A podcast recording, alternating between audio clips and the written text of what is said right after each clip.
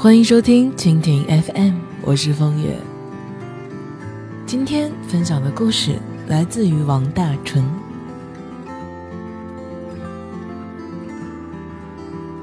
因为不会做饭，我总是被公司的程序员小哥嘲笑。他说呢，他替我以后的老公感到十分的难过，或者我根本就会因为不会做饭而嫁不出去。和我们合租的一个小姑娘，每天晚上九十点的时候会开始炒菜，第二天呢带到公司去。她说真的是吃够了外卖，自己做的呢比较健康。我和甜妞也觉得这样好棒，自己做饭的话，我们的胃就能逃脱外卖的摧残了。但是我们发现，因为不会做饭。我们当时连炒锅都没有买，甚至连切菜用的案板都没有。周末的时候，我们也只是简简单单的煮个面。我才不相信，只是我不会做饭，肯定有很多人都不会做饭。这只能怪一个人，都怪这个世界上最勤劳伟大的大厨——我们的妈妈。从高中开始住校，接着是大学，一下子就吃了七年的食堂。好不容易放假回趟家，这个大厨总是要问无数遍：中午吃什么？晚上吃什么？然后张张罗罗那么久，这换来我随便吃两口就说饱了。我妈妈也说我这么大的年纪了。只会西红柿炒鸡蛋怎么办？然而我每次踏进厨房的时候，我妈妈又会说：“赶快出去，不要在这儿碍我的事儿，能不能回去玩你的电脑，玩你的手机？”那个时候的我，还没有沦落到总是吃外卖，并不知道妈妈做的饭，吃到胃里的那种安心和舒服。还总是要想着，要不要全家人一起下个馆子改善改善。而那个时候，我的胃和当时的我一样，充满了年轻的叛逆。谁能预想到，这么多年过去以后，能吃上一顿妈妈做的饭，才是改善呢？也不会知道，现在每天最大的难题，就是中午点哪家的外卖。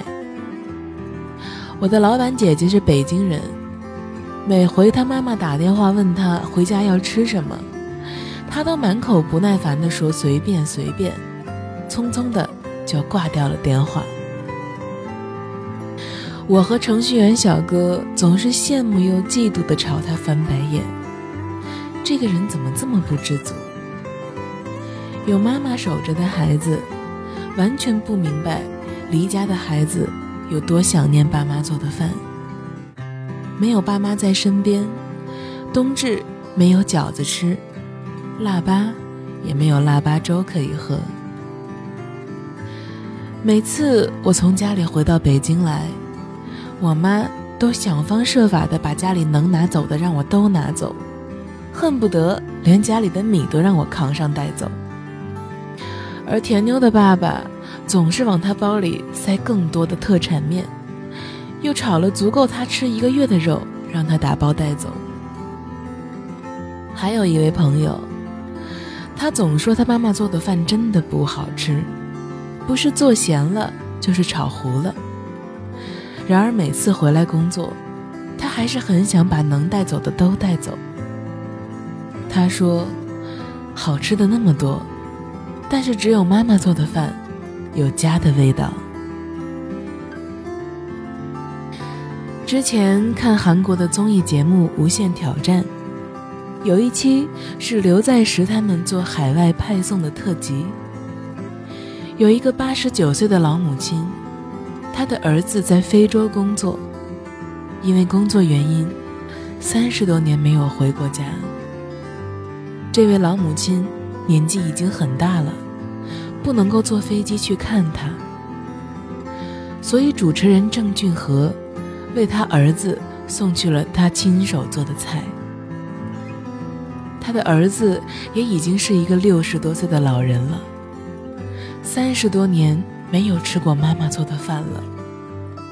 只吃了几口，他就说他想起了母亲。后来知道，这就是妈妈亲手做的饭。这位儿子忍不住红了眼眶。妈妈的味道，印象有多么的深刻，三十多年都抹不掉这段记忆。就算我们吃遍了全世界的山珍海味，尝到了妈妈做的菜，味蕾还是会一下子就打开。随之而来的，是汹涌澎湃的记忆。春节的长假，我们都回家了，又吃到了妈妈做的饭。把妈妈的拿手菜吃了个遍，还是觉得不够。只要是妈妈做的，随便一个拍黄瓜，都会觉得十分的美味。我们这辈子会吃到很多很多好吃的东西。会买到很多很多让我们第一口就惊艳的食物。我们可以用钱买来各种美味的餐点，去各种有名的饭店。但是只有一种好吃的，错过了之后就再也找不到了，那就是妈妈做的饭。